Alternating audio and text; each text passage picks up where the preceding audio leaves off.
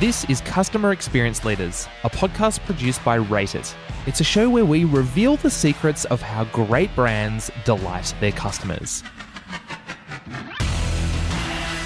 And what they're doing in this conversation is they're working out for themselves how to deliver great customer service without being given a bunch of thou shall do X, Y, and Z. They're working it out for themselves. There's no inspirational poster, you know, there's no acronym built out of the word success or anything like that, right? It's none of that. It's just them sharing stories and talking about it. That's the voice of Shawn Callahan. He is the founder of Anecdote, a storytelling agency. I'm your host, Adam Jaffrey. Hey there, I'm Michael Momsen. So, Michael, today we are digging into storytelling. This is your. Oh, it's a banger. It's a banger this episode. Way to tease it before we've even started. it's that good, though. So, this is uh, the 101 on storytelling how to get storytelling right within your organization, how it can impact um, internal culture, how to sell initiatives internally with storytelling, and how to improve your customer experience with better storytelling. Yeah, and look, all I'm going to say is um, storytelling is such a buzzword and is the definitely a business fad right now. But this episode busts through the fad, and you will leave with a practical view of how to become a great storyteller to get initiatives across the line, have better engagement with customers, and ultimately increase your customer experience. Absolutely. So we started off by asking Shawn, why is storytelling such a powerful way to impart a message? As the world has got more complex and messy, and there's more and more messages and, and ideas flying around, leaders were looking for ways to cut through, you know, and, and get their message heard. The thing that I guess the storytelling does for you is that as soon as you share a, a real life example, um, people start to lean in. And they lean in partly because they can picture it actually happening. I was at a, a conference, um, this this conference uh, yesterday, and uh, there was a, a, gentleman there called Paul Vevers, and Paul was the deputy secretary for communities and services in Sydney, and he first of all started a story around the tent city, right, that happened uh, in the middle of uh, Martin Place, and how he first asked them to come up to his office and he would deal with their issues. And of course, no one turned up to his office. So he thought, oh my God, what are we going to do? So they took the public servants and they put them down in, and they set up a little tent office, you know, with tables and their computers and, and and then they said, "Oh, we'll get you into hostels." And of course, that didn't work. No one wanted to be in a hostel with people who were homeless, um, but they did get them in hotels. And anyway, there was this up and down of of you know sort of trial and error of different things. And you know, he was trying to do his best to to really help the people who were in that uh, in Martin Place at that time. And it was just a, a lovely story. Now, when you share a story like that, I went around at lunchtime after this happened, and I asked people Oh, so what do you remember from the session this morning? Oh, the uh, tent city and, and how he tried to get them into hostels and that didn't, they could repeat. It was so memorable. It was mm. so, uh, it, they had a feeling attached to it, right? So that's why storytelling works because of the, the visual elements, the emotional elements, and the fact that it's logically connected with this little cause and effect uh, trail that we have when we share a story. Yeah. By yeah. the way, none of that happens when you when you list seven dot points. Let's actually define a story a bit because actually just the word story gets used a lot just in business vernacular, right? Like we need to put together this presentation. You know, what's the story here? you know, let's make sure that we you know put together a story for this. Uh, like the the words used a lot, but probably oh, like yeah. good storytelling like isn't used, right? So like what actually is a good story in a in a business context? Well, let me start by just saying what is a story, right? And and I'm not I'm not trying to make a bulletproof definition, but this is more like if I was to use this to spot a story to say, yep, that's a story. No, that's not a story, right? And really, there's there's four things it has to really have, or give you indicators of whether you've got a story. First of all, nearly every story starts with a time marker. right? So as soon as you say, hear someone say, "Oh yeah, just the other day I was at a conference," or back in 2011 we you know had this change happen, or um, in March. As soon as you hear any of those sort of words, you, you're about to hear a story, right? So if you want to tell a story, you start with a time marker. Then the second thing that all stories have, it has to be events. This happened, then that happened, then that happened. Right? This happened, oh, but then that happened. And as a result, that happened. And oh my God, then that happened. And therefore that happened. It's sort of more cause and effect events, right? Mm. And then the third element is it's always got a character. And then finally, there has to be something in it that's unanticipated. And there is a group of people out there probably thinking, oh, but you know, isn't it a story, a hero that has a, a you know, a sort of a challenge and overcomes a challenge? Right. That's your typical Hollywood understanding of storytelling, right? It comes from the hero's journey and Joseph Campbell and Yes. all that sort of work. I'm not interested in that because that's not how people tell stories in organizations. They don't have beautifully crafted stories like that. Um, I say unanticipated because there's a bunch of stories that don't have a challenge. You just think of uh, stories about uh, coincidences, Mm. right? Then there's no challenge. We love those stories, by the way. We love a coincidence story, Mm. um, but it doesn't have those elements. So they're the four things time marker, events, character, and uh, something unanticipated. To make it a better story, I mean, there's a bunch of things you can do. Like, for example, there is a set of topics that humans can't help but be interested in. And at the very top of the list is anything to do with death. Right. Mm. So when someone dies, or even maybe if they get harmed badly, right? Mm. We are very interested. That makes a good story because we're sort of hardwired to want to know how they died, yeah. right? Because we want to avoid that. Mm. It's a great tactic. The second one is anything to do with safety of children, right? So we, we know that if a child gets harmed, kind of goes to the top of the news cycle. Mm. Number three is sex. Yeah, I was going Right. to say. Yeah. and and it's a bit tough to get into your organizational storytelling, Yeah. but you'd be surprised. you will be surprised. Um, and then my fourth one is power. We we are very interested in hearing stories about people in power, and, and you can have, there's lots of different types of power. There's money power, hierarchy power, uh, capability power, beauty power, um, because people with power can have impact on you Mm. right? So again, we're interested in those stories. So I tell you what, if you can get a story with all those four things in it, I think that's called Fifty Shades of Grey, or maybe it's uh, Game of Thrones. Um, uh, the, you know, those, those types of things has got it all, right? If you can get all of those things in it, um, you know, you've got a good, great story. But you know what? Stories in organisation are a lot more mundane than that. You know, you'll hear stories of people saying, "Oh, you know, I went to my boss's office and um, you know, we you know, he's sitting there typing his computer, but you know what? As soon as he sees me, he stops what he's doing, he comes around, sits at the table, invites me to sit down, and then just, you know, it's like I'm the only one that he cares about right at that moment. I tell you what, God, I wish more managers could do that, Mm. right? That's the type of story people tell in organizations, right? And those sort of stories can actually have impact on people if told in the right way, in the right situation. I'd love to get an example of, um, you know, an organizational, a corporate story, um, which is using some of these elements, you know, the the time markers, the events, um, characters, and unanticipation, um, and perhaps some of those topics you talked about, death, injury, sex, power, um, to, to to communicate better with their customers and constituents. Absolutely. So earlier last year, uh, actually around about the middle of last year, uh, we got a call from one of the big banks, pretty much coincided with the Royal Commission, right?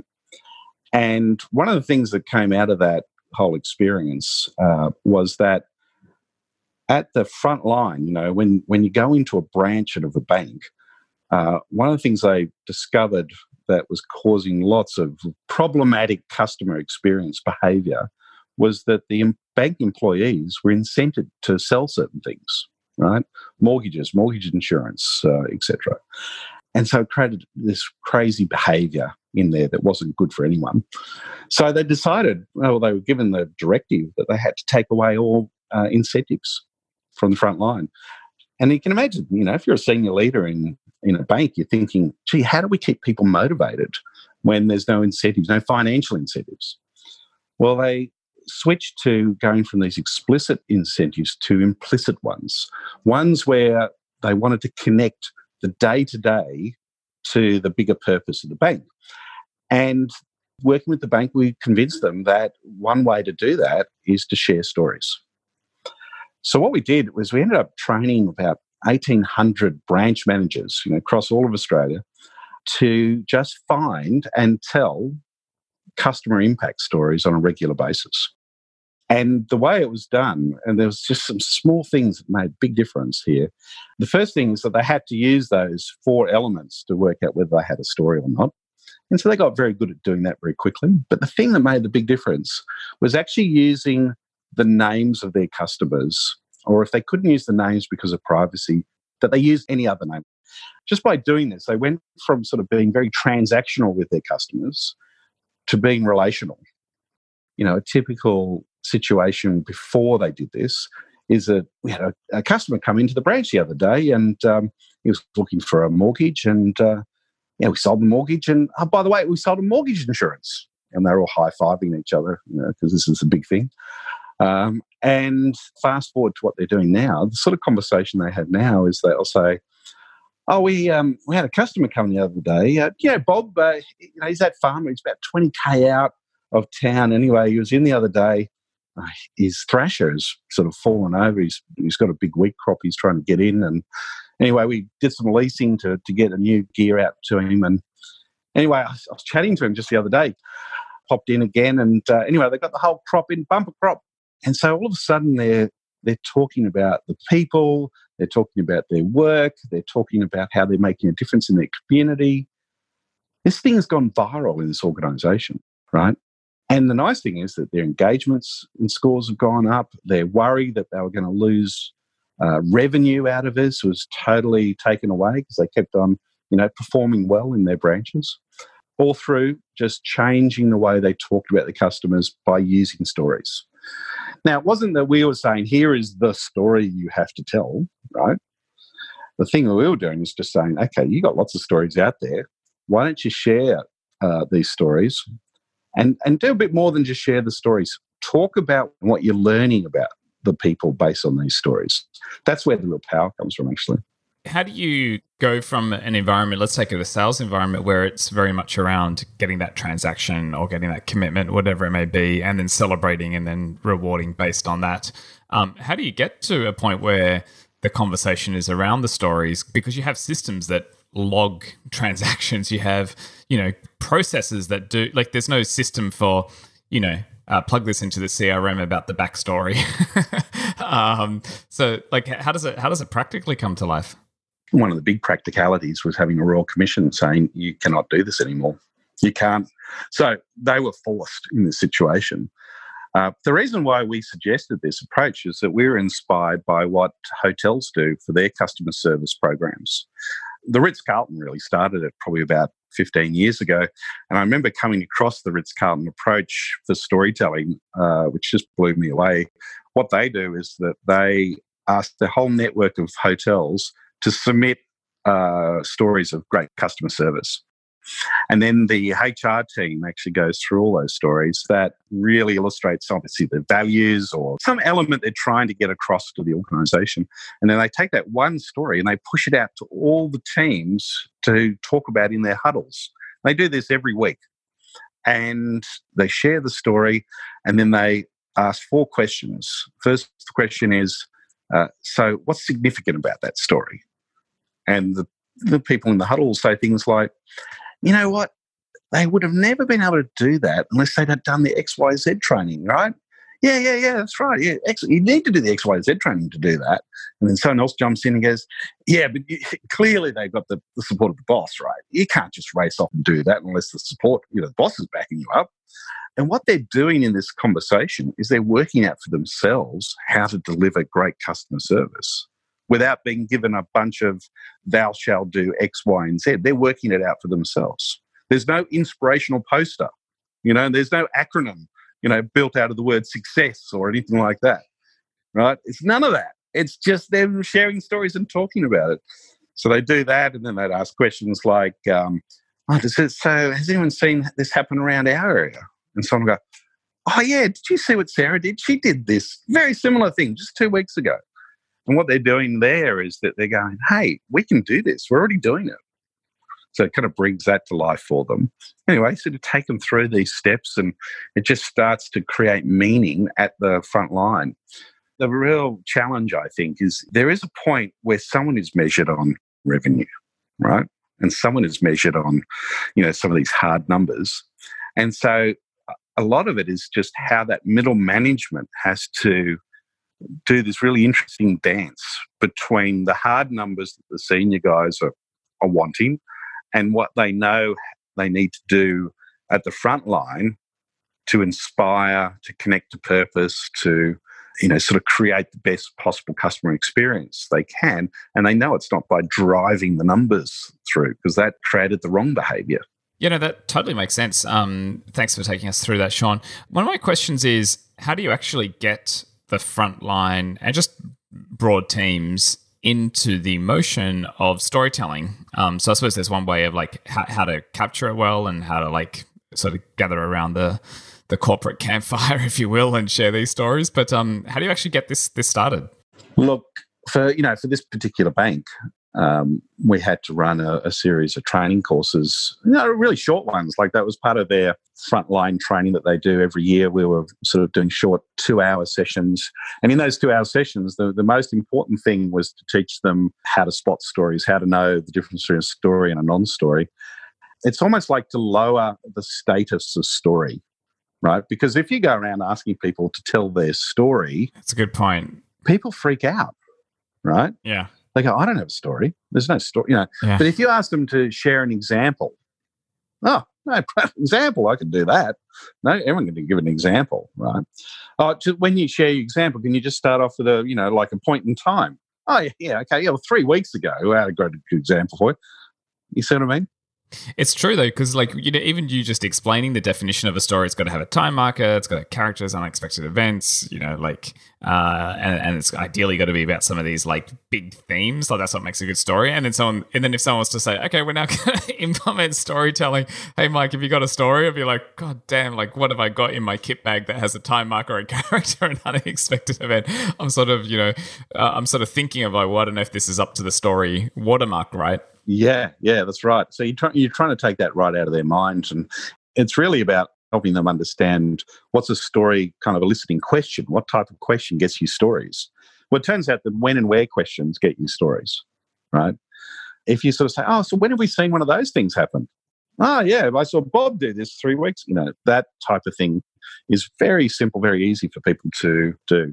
Whereas, you know, Simon Sinek has made a, a whole career out of the question why which is the worst question in the world to ask to get a story. Because if you ask people why questions, they give you opinions. You know, oh, why did that happen? Well, you know, there's three key reasons why that happened, you know? Yeah. Or they go jump to the solution. Oh, what we need to do is we need to fix it like this. Exactly, exactly. So you got to keep away from from that type of questions and, and just helping people that whoever's the team leader to be able to get them into that story mode. The other thing, of course, that happens when you're in a huddle and someone shares a story, it immediately is a prompter for another story.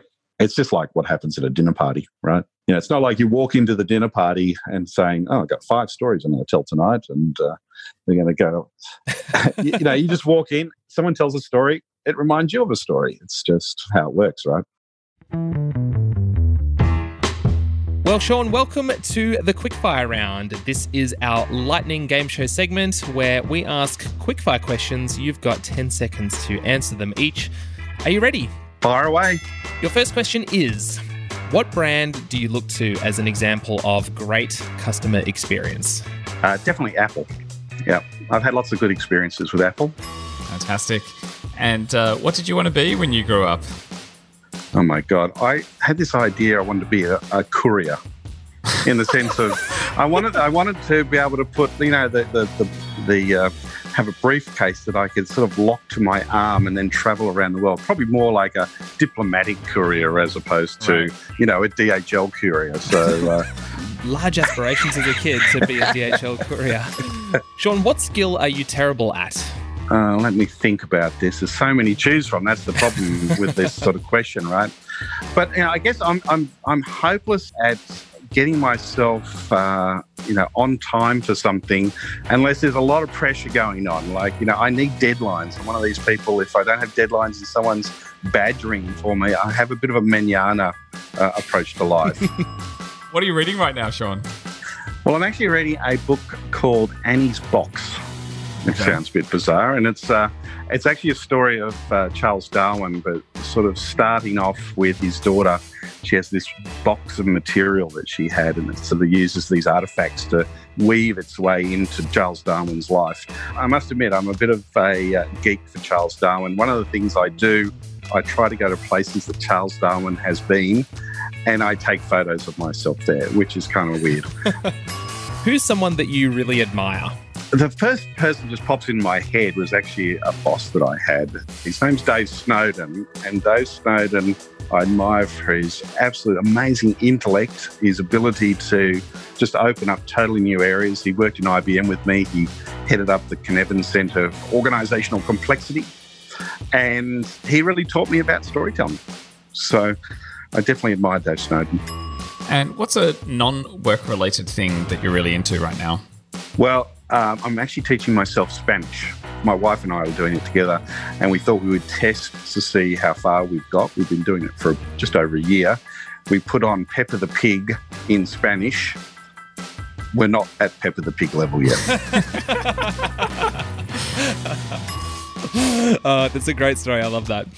Shawn, where do you go to upskill? I probably get a lot of storytelling knowledge just by listening to business people talk and communicate and just sort of seeing how they do it. So I'm a big reader and I read a lot of books and um, get a lot of uh, ideas from there. And I would say the other place is um, YouTube. What is your guilty pleasure? Oh, my guilty pleasure is watching trashy TV. My daughter and I are avid followers of Survivor. We're down to the last oh, five oh, right. people at the moment in Australia. And, you know, we, we can tell you the ins and outs of Survivor, the strategies for winning, the, you know, predictions on who is going to win and all that sort of stuff. So, guilty pleasure as charged. Do you go as far as The Bachelor or uh, Married at First Sight? no, no, no, no. I, I, Survivor is my definitely my big guilty pleasure. I wanted to kind of pivot a little bit and talk a little bit about how to use storytelling externally. So, where you might be talking face to face with the customer, how do you actually use storytelling to engage them in a different way, maybe in a sales role, for example? Do you have an example you can tell us? Yeah, absolutely. So, there's a couple of things that a sales person needs to think about uh, in terms of you know getting to that end point of making the sale. And the first thing is actually building rapport because your prospect doesn't reveal anything until they can answer a couple of questions. And the, the two questions that spring to mind for me is, so who are you? You know, like what sort of character do you have? What what type of person are you? And why why are you here? You know, why are you standing in front of me today? And the sort of great way to answer that is to share a story, a little bit of insight into what makes you tick, right? I know I remember um, doing a project for the Australian Geological Survey Organisation. You want to sort of illustrate to the people you're talking to, you're a little bit like them, you know, um, trying to get them to take up a program. And so I'm, I'm looking through my history, and there was a time where I did some work with a geological organisation, and and I just retold that story, and you can sort of see immediately how then they tell you a story, and it's only at that point where a story's been told and a story's been replied for a seller that you've got rapport, right? And these stories can be really even smaller than that. They could be like you walk in the door, you see a you know an image of people playing soccer, and you can just sort of say, "Oh, actually, I was at the soccer just uh, on the weekend," and you know tell a little story about that, and they go, "Oh, you, you're interested in soccer?" Next thing you know, you have a bit of a soccer conversation before you get into the real business. Right? But then when you get into the, the real business, you have to understand what the challenge that they're facing. And of course, whenever someone has a challenge, that usually means there's a bit of a story related to that. So your job is not so much telling them a story, but actually eliciting their story. It's asking those questions to get that story from them. And so you might sort of say, oh, you know, what, what was it like in the past around here? And they'll go, oh, yeah, in the past, you know, we worked like this. But then what happened? Oh, well, yeah. So the big thing that happened was, you know, this came in, competitor came in, prices dropped, you know, these things happen. Okay, so and so what sort of solutions are you trying to deal with that? Oh, well, we tried this and we tried that, but it hasn't really worked. And you know, and so you're thinking, okay, we can our solution might fit in there. And then you might ask them, okay, so what what's the future going to look like? If you can nail this, what's it going to look like? And and they'll sort of say, well, what we really want is, you know, a situation like this, and they might tell you a scenario of the future. And then you can play it back to them. You can sort of say, so what I'm hearing is that, so in the past you were like this, and then these things happened. And as a result of that, you're looking for a solution that does this. And actually, what we do is this, this, and this, which might fit in nicely there. You know, and when we nail this for you, this is what we see the future to be like. You know, you're saying you really wanted this and this and this. So you've now told the story of the sale, right? And if they go, yeah, you've nailed it, that's it. Well, they, you know, your first big part of your job is done. But if they go, no, no, you haven't quite quite right. You know what really happened here, and then they tell you the next layer of depth in the story. Okay, so you, you're building this up, and then what do you do? Uh, once you go through the process where they're they're agreeing to your proposal verbally, you can say, "Oh, well, I'll I'll write this up in a proposal for you." Guess how you write your proposal? Well, in the past you were like this, and then something happened, and that's why we're proposing this, so your future can be like that. What I love about that um, story is that firstly you're you're really listening right? And which is which is a key part of sales and and um, communication um, but one that I think we all often forget. Um, so there's a there's a key listening skill there that's um, part of that. But the second thing that I really like is that you're taking a very consultative uh, sales approach. And so you know, you talk there about playing back the story uh, to the customer or the prospect, and then they have an opportunity to agree or give you another story to basically re- realign you. Um, and so that's that's actually really powerful, and um, you know, something that I think we we all might overlook if we we don't pay attention to it. The other great thing that comes out of that is that they then have a story that they can tell back internally in the organization, which has your solution built into that story. You rarely get an opportunity where you're speaking to the one final decision maker who's going to make this all happen in one fell swoop, right? Usually it's some person who then has to take the idea back into the organization. And if they could tell that orally, and sort of you know talk to another decision maker sort of say yes i met with uh, shawn and the guys at anecdote and um, so you know you know how we have our situation you know we were like this in the past you know you go through it and the person goes, Yeah, look, they understand us. They clearly understand us. And when the proposal arrives and it has the same structure, the same story, they go, They've nailed this. So you're going through that, you're reinforcing it at all sorts of different levels. That's some elements of what you need to do. The other big element in the sales process is your ability to tell success stories. So, stories of where your company has done great work. And it's a pretty simple formula. These are sort of things that, in anecdote, you know, we've got um, two books our principals have, have written. I wrote one called Putting Stories to Work. Mike Adams has written one called The Seven Stories Every Salesperson Should Tell. And in those are these patterns, these story patterns that you use in both selling and leadership sort of uh, situations. So that's what we're drawing on here. It's it's it's not an ad hoc approach. You have to be for storytelling to work, you have to be systematic and purposeful with storytelling. You've teased me too much here. What's the formula for the success story? the success story pattern. Okay, so it works like this. Um, you first of all, you start off by talking about the challenge that you're facing and you know the difficulty that was happening you know with a customer of yours and then you talk about how they discovered your company anecdote right? So, oh, then we found Anecdote. And then, of course, Anecdote comes up with a plan that with the customer that really helps them get the, the job done. But before they do that, you, it's important to actually talk about the fears that they have. Like they sort of go, might sort of say, you know, we, we selected Anecdote, but what we were really worried about was, um, you know, they're an Australian company and we're in, you know, in South America. And, and do, they, do they really understand our culture? Right? Because what you want to do is you want to get the objection sort of already on the table um, before you get to the end of the success story. And you sort of say, you know, Anecdote then did the work, and because they use partners around the world, they actually have a partner in South America, actually there in Mexico, uh, guys from Astrolab who um, did a fantastic job actually delivering the Anecdote program. And then you get to the end of the success story um, where you talk about the, you know, the benefits that came from doing this program.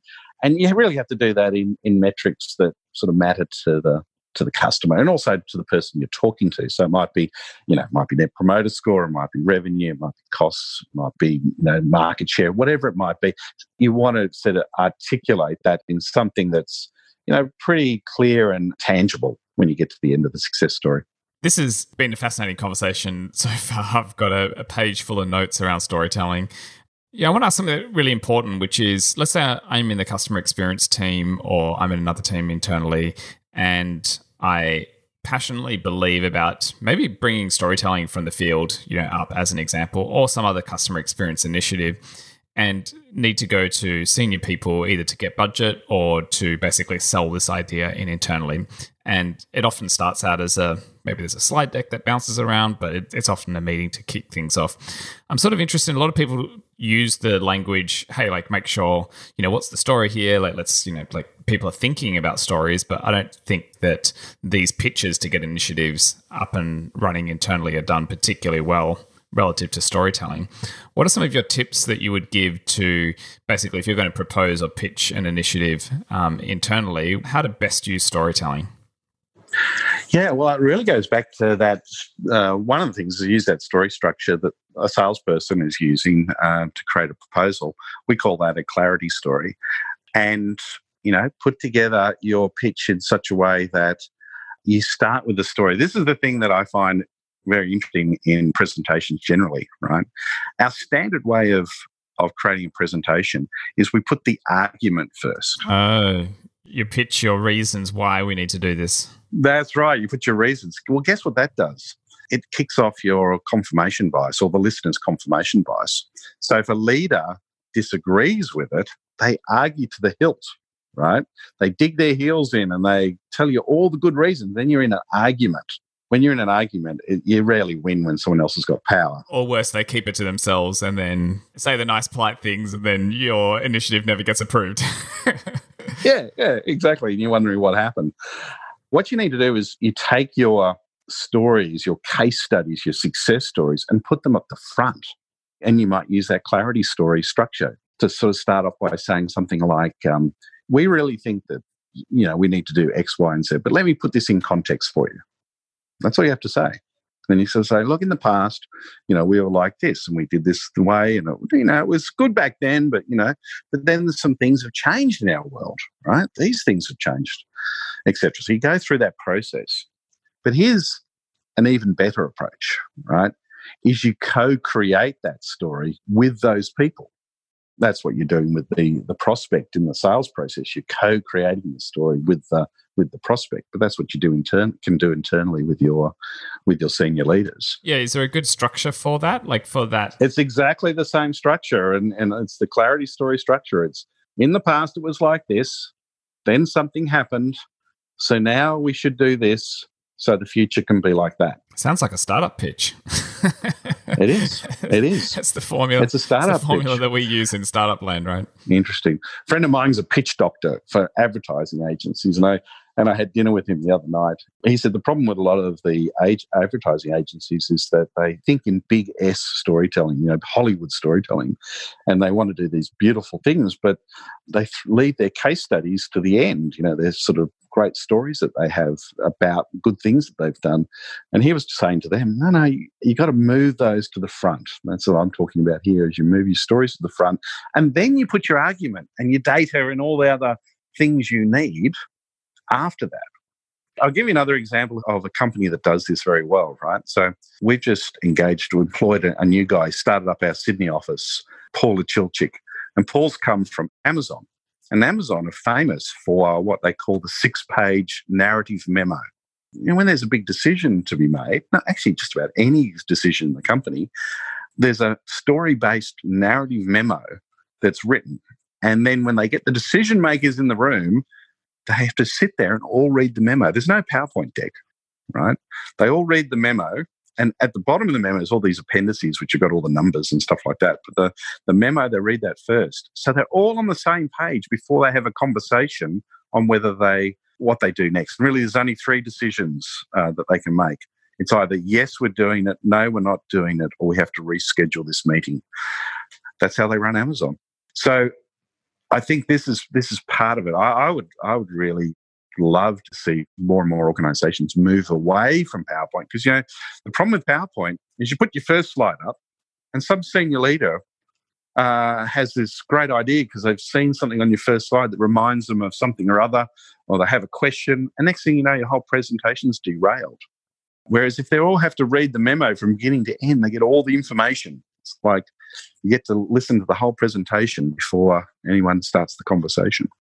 You have a podcast which is fantastic, where you basically um, find stories and, and then highlight those stories. Yes. Of the, the all the episodes that you've done and all the stories that you've heard and told, what would you say has been your favorite story from your podcast so far? well, actually, my favorite story is um, it was the story about the Citibank skyscraper in New York that had a potential of collapsing. Because it was so famous at the time, it became the study topic for a whole bunch of university students. And this one university student uh, was looking at the wind flows that went around the building. And they did some calculations and they said that with the sort of winds that can fly through New York at times, this building actually had a possibility of collapsing. So this student just rings the head engineer and says, you know, this is what's potentially going to happen. Well, of course, the engineer doesn't believe it, right? I mean, he's, he's one of the best in the in the world, sort of thing. And so he kind of hangs up on the student, doesn't get his name, doesn't get his university. So we never know anything about that poor student.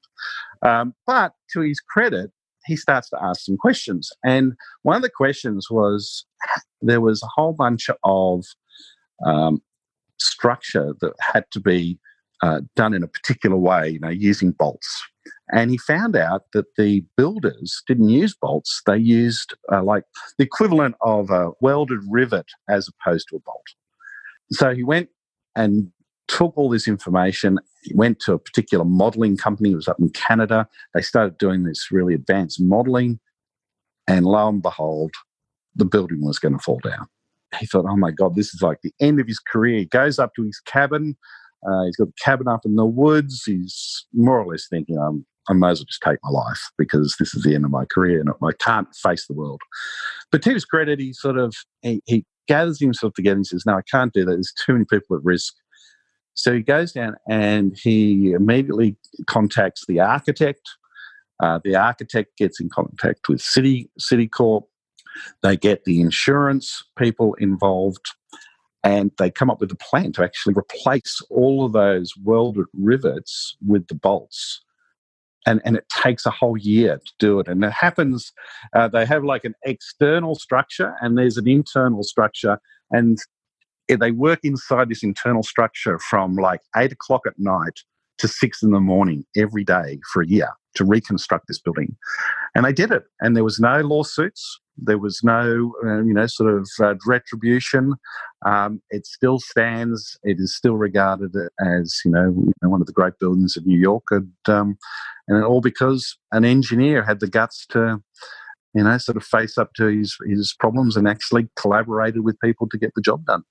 That's a hell of a story, isn't it? Ever, it's a great story. Now, the funny thing is, when I told that story on our podcast, um, anecdotally speaking, my business partner, we always rate our stories. My business partner rated it as a three. A three out of 10? Man, how's his expectations?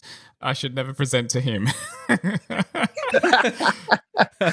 I think he, he, I think he rated it low because he couldn't think how he would tell it. Oh, like, okay. what situation would you tell it in?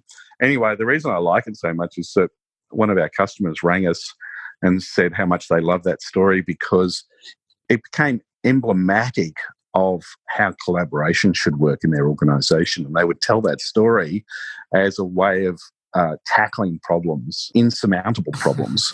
so, actually, on that point, um, what you're talking about here is that there's maybe a story, something that happened in history or something, you know, dramatic to highlight or to set up the conversation for this is why team collaboration is important, as an example.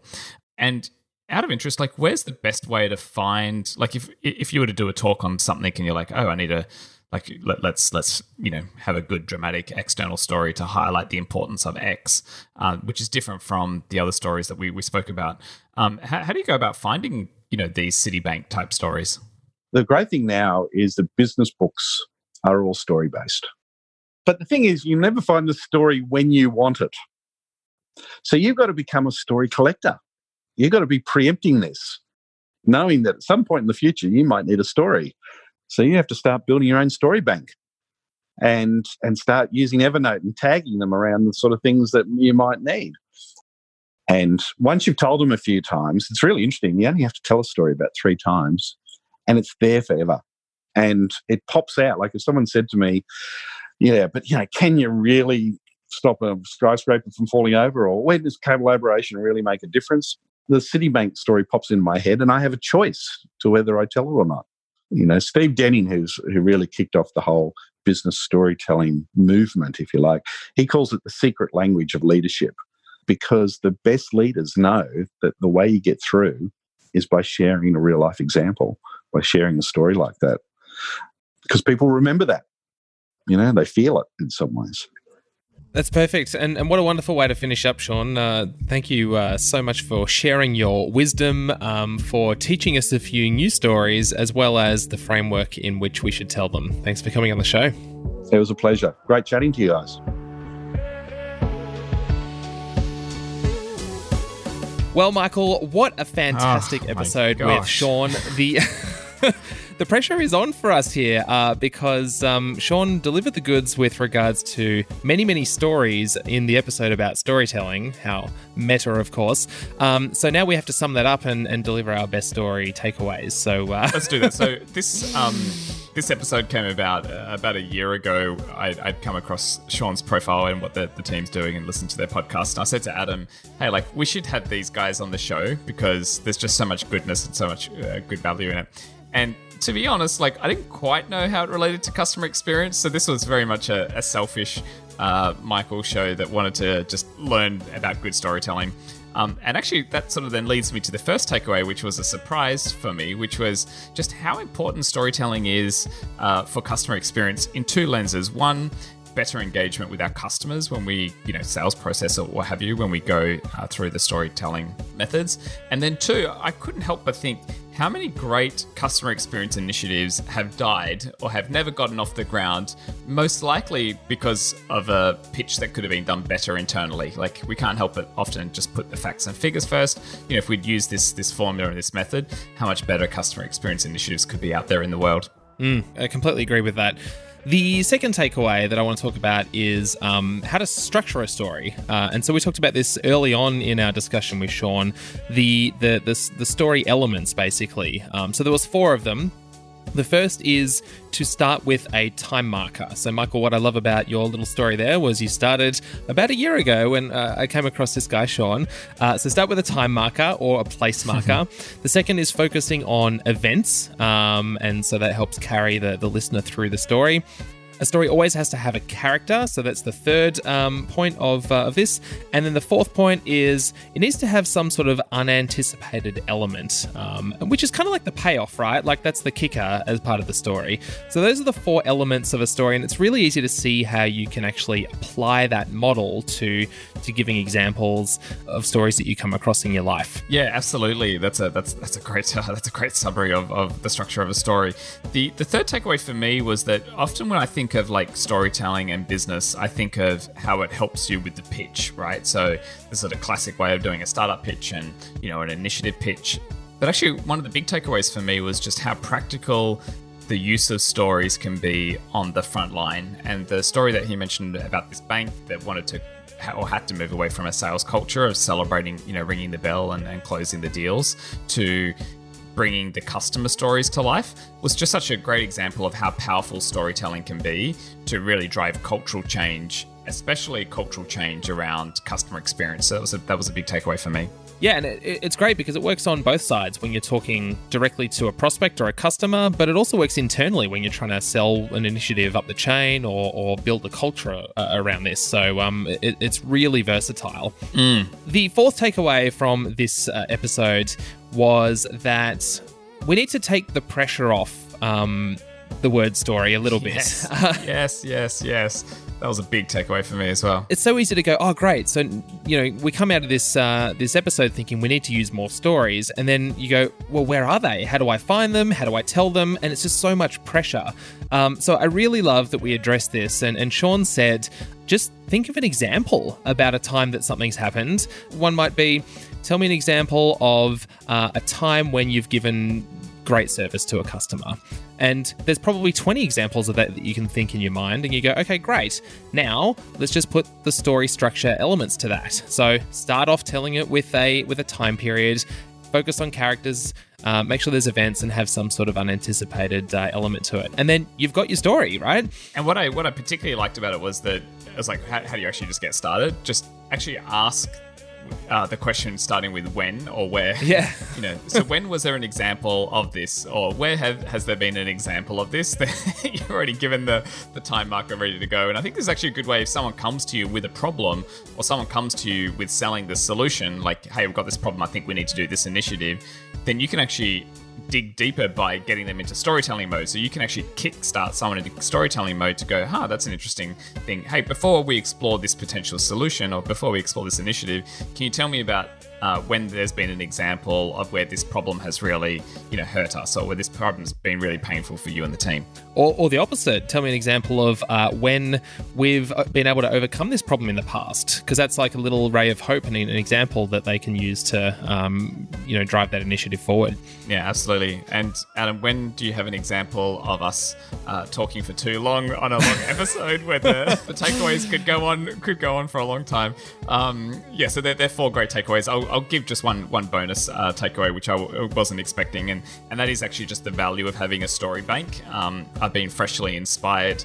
Um, I, I, I love Seth Godin's content, and, and one of the things that he always does is he seems to have some banging story um, about a wooden aeroplane, and the and then how that then ties into you know the topic. And I was like, oh man, like I love this idea of being a better communicator, both internally and externally. And actually, if you do look at what the best communicators do, is that they have you know these these great um, stories, and so um, that was sort of the pro tip of uh, building out your story bank. Yeah, and you can start slowly and, and start to just build it bit by bit, which I like. Great. Well, wonderful show um, with four takeaways plus a bonus. So we'll call it five. Let's sum them up. The first one is think of storytelling not as a luxury, but a critical element of improving customer experience. Takeaway number two is really the story 101. Um, make sure you tell stories with the four elements. The third is encourage customer stories on the front line. Takeaway number four is let's take away the pressure of finding a great story and just focus on finding great examples. No, I love that. And then finally, as you become a story pro, build out your story bank.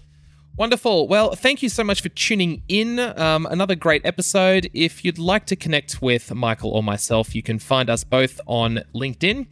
We'll pop a link to both of our profiles in the episode notes. Yeah, and you can send us a message about anything, by the way. Like if you've got an idea for a guest, you've got some feedback about the show, even if you just want to say, hey, like, love love the show, um, we engage with everyone that sends us a message. So we'd love to hear from you. Yeah, I was having a great conversation with uh, a couple of people last week um, about some guest and topic suggestions they have. So keep them coming. Thanks for listening, and we'll speak to you next time. See ya.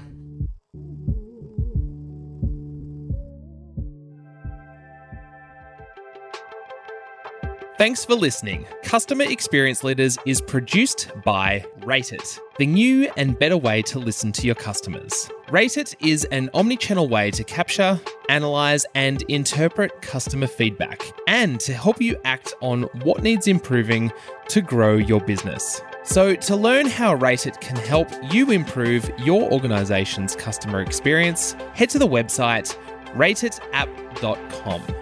That's R A T E I T A P P dot com. This show is made in partnership with Wavelength Creative. Our music is by Icolics, Peter Cooley, and The Shrugs. Thank you so much for listening. I'm your host, Adam Jaffrey, and I'll speak to you next time.